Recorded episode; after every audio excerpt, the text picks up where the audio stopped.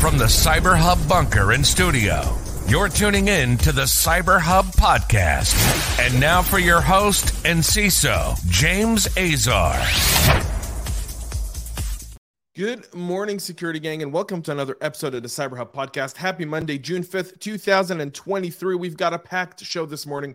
I hope everyone had a good relaxing, and amazing weekend. Good morning to everyone tuning in live on Facebook, LinkedIn, YouTube, Twitter, and Twitch. And everyone listening on your favorite podcast listening platform, please make sure to give us a five star rating, subscribe, share, and comment below.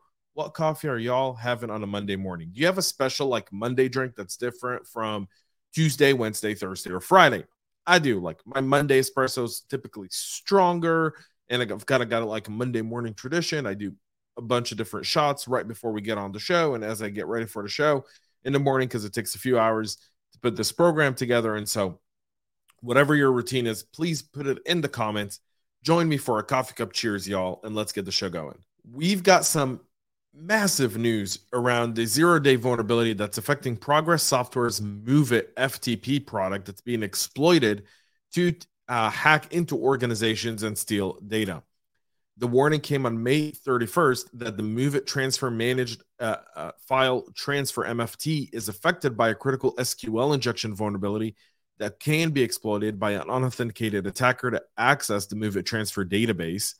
The database engine that's being used, whether it be MySQL, Microsoft SQL Server, or Azure SQL, an attacker may be able to infer information about the structure or contents of the database, in addition executing SQL statements that alter or delete database elements. NSV identifier is in the process of being assigned to the vulnerability. Progress advisory is confusing since it states that the company is working on patches, but it also lists updated versions that should fix the security hole. Patches should be included in version 2021.0.6, 2021.1.4, 2022.0.4, 2022.1.5, and 2023.0.1. The cloud version of the product appears to be impacted as well the company's advisory is a bit confusing as well. And, we've said that before, but it gets even worse. They don't clearly state the vulnerabilities being exploited in the wild. It does tell customers that patching is extremely important, but there's a whole bunch of news around it, including Microsoft coming out and essentially attributing the active exploitation of the flaw to Lace Tempest. Exploitation is often followed by deployment of a web shell with data exfiltration capabilities. The Microsoft Threat Intel team said in a series of tweets CVE 2023 34362, which is the CVE assigned to it, allows attackers to authenticate as any user. Lace Tempest, also called Storm 09 or 50, is a ransomware affiliate that overlaps with groups such as Fin11, TA505, and Evil Corp. It's also known to operate the Clop extortion site. The threat actor also has also a track record of exploiting different zero-day flaws to siphon data and extort victims, with the group recently observed weaponizing a severe bug in the Papercut servers. The SQL injection vulnerability in the MOVEit transfer enables unauthenticated remote attackers to gain access. There's at least 3,000 exposed hosts utilizing the MOVEit transfer service, according to data from uh, Censys. Google owned Mandiant, which is tracking the activity under moniker UNC 4857, has labeled the web shell Lemur, Lemur Loot, said it identified broad tactical connections with Fin 11. CIS has added this vulnerability to its kev- catalog, recommending that all agencies uh, apply the patch no later than June 23rd. So this is a significant, significant um, zero day here, fo- folks, for, for a few reasons. One, they can manipulate your database. Number two, if you're using FTP, which is very old protocol, yet these companies are trying to kind of reinvent it, has shown to constantly be a threat. And SQL injection is something basic that should have been done by a pen test. So y- y'all know I don't typically criticize victims. However, you've got to wonder when was the last time you've done a pen, te- pen test? What was the scope of that pen test?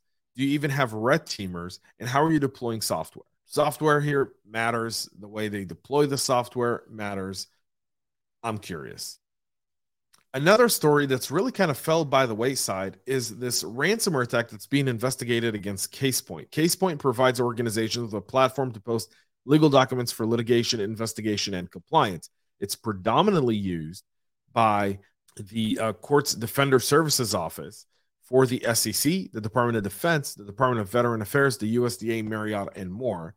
Black Cat Ransomware Group added CasePoint to its list of victims this week, sharing several sensitive documents allegedly related to the FBI and claims to have access to the company's network. Uh, CasePoint's vice president of marketing initially told Recorded Future that there was no validation that a breach occurred. They haven't heard anything from the cyber group for ransom. We've not yet seen any unusual activity on our networks that would suggest out of the ordinary data movement off of our systems. They're working with the FBI. The SEC, DoD, and other government clients are on a different network than our commercial clients. You would hope so. In a follow up statement, a spokesperson for the company said that they've activated IR protocols on Tuesday and hired a forensics firm to help investigate the allegation. The firm is serving as an extra set of eyes on the remediation work we've already performed to date. So, are you remediating a ransomware attack or a data breach that happened? Because you wouldn't need to remediate anything if nothing happened. Communication, incident response plans, not answering a request unless you know what's going on. Very, very important. They've created the company's fully operational. They've not experienced any disruption. Uh, why would you?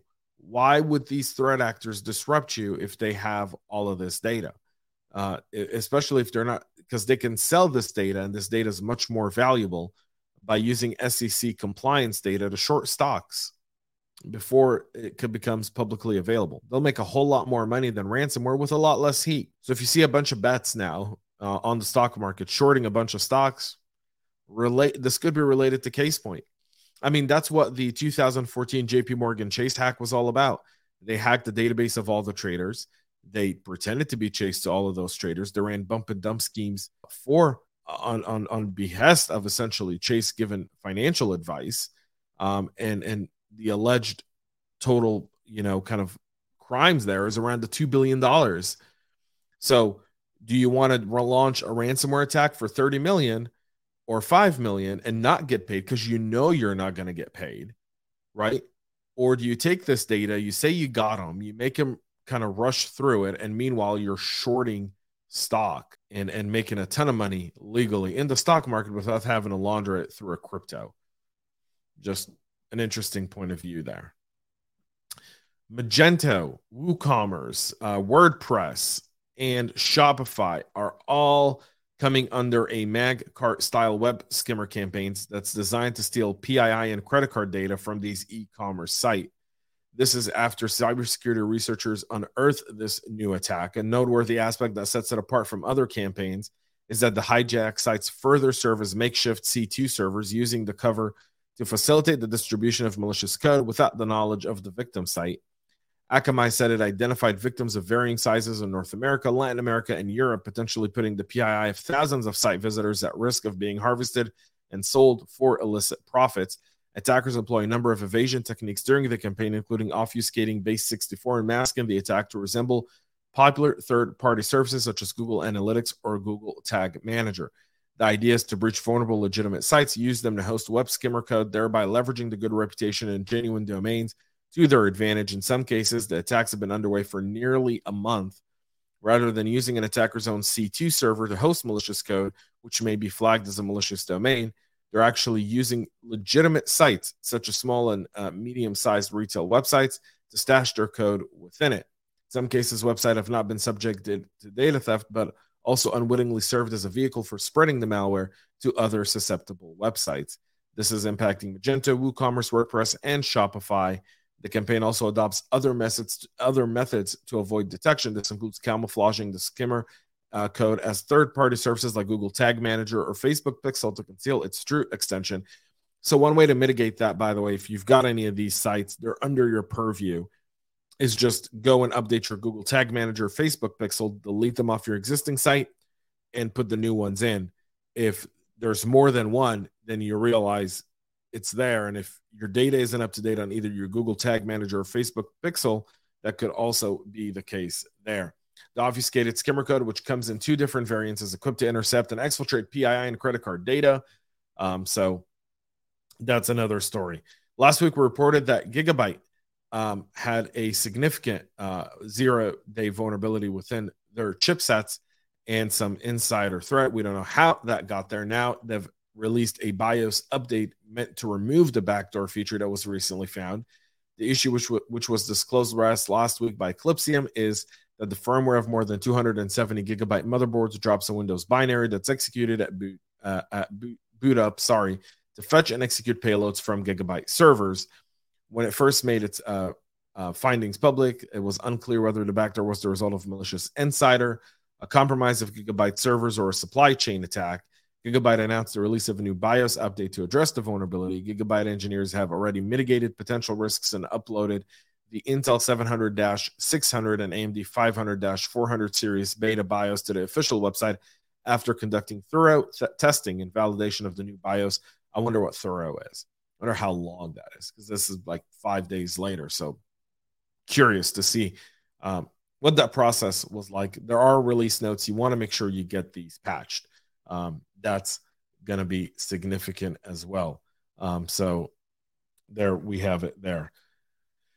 Russia uh, cybersecurity firm Kaspersky says some iPhones on its network were hacked using an iOS vulnerability that installed malware via an iMessage zero-click exploit. The delivery of the message exploits a vulnerability that leads to code execution without requiring any user interaction, leading to the download of additional malicious from the attacker's server. Subsequently, the message and attachments are wiped from the device at the same time. The payload stays behind, running with root privilege to connect information. Kaspersky says the campaign started in 2019 and reports the attacks are still ongoing.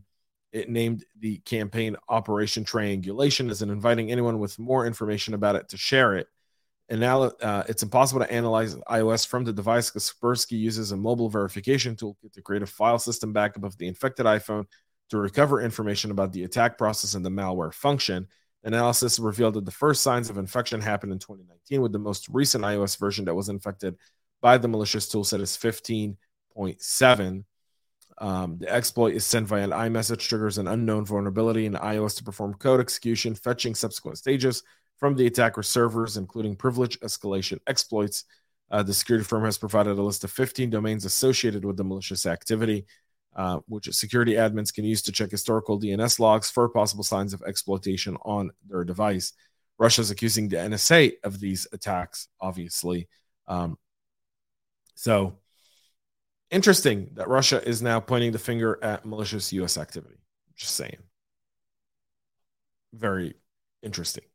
The NSA and FBI are now saying that Kimsuky uh, attackers pose as journalists to steal intel. Kimsuky, for those who don't know, is a North Korean group, uh, also known as APT 43. They've been impersonating journalists and academics for a spear phishing campaign and collect intel from think tanks, research centers, academic institutions, and various media organizations. The joint advisor comes from the FBI, the NSA, alongside South Korea's National Intelligence Service, North, um, the National Police Agency, and Ministry of Foreign Affairs. They know that Kimsuky is part of North Korea's Reconnaissance General Bureau. Um, so some targeted entities may discount the threat uh, posed by these social engineering campaigns either because they don't perceive their research or communication as sensitive in nature or because they're not aware of how these efforts fuel the regime's broader cyber espionage efforts. And that's, folks, is the definition of cybersecurity. Why would anyone ever want to target me? Nothing I'm doing is that important. It's not like I'm building the next satellite or missile or nuclear system or whatever the case may be.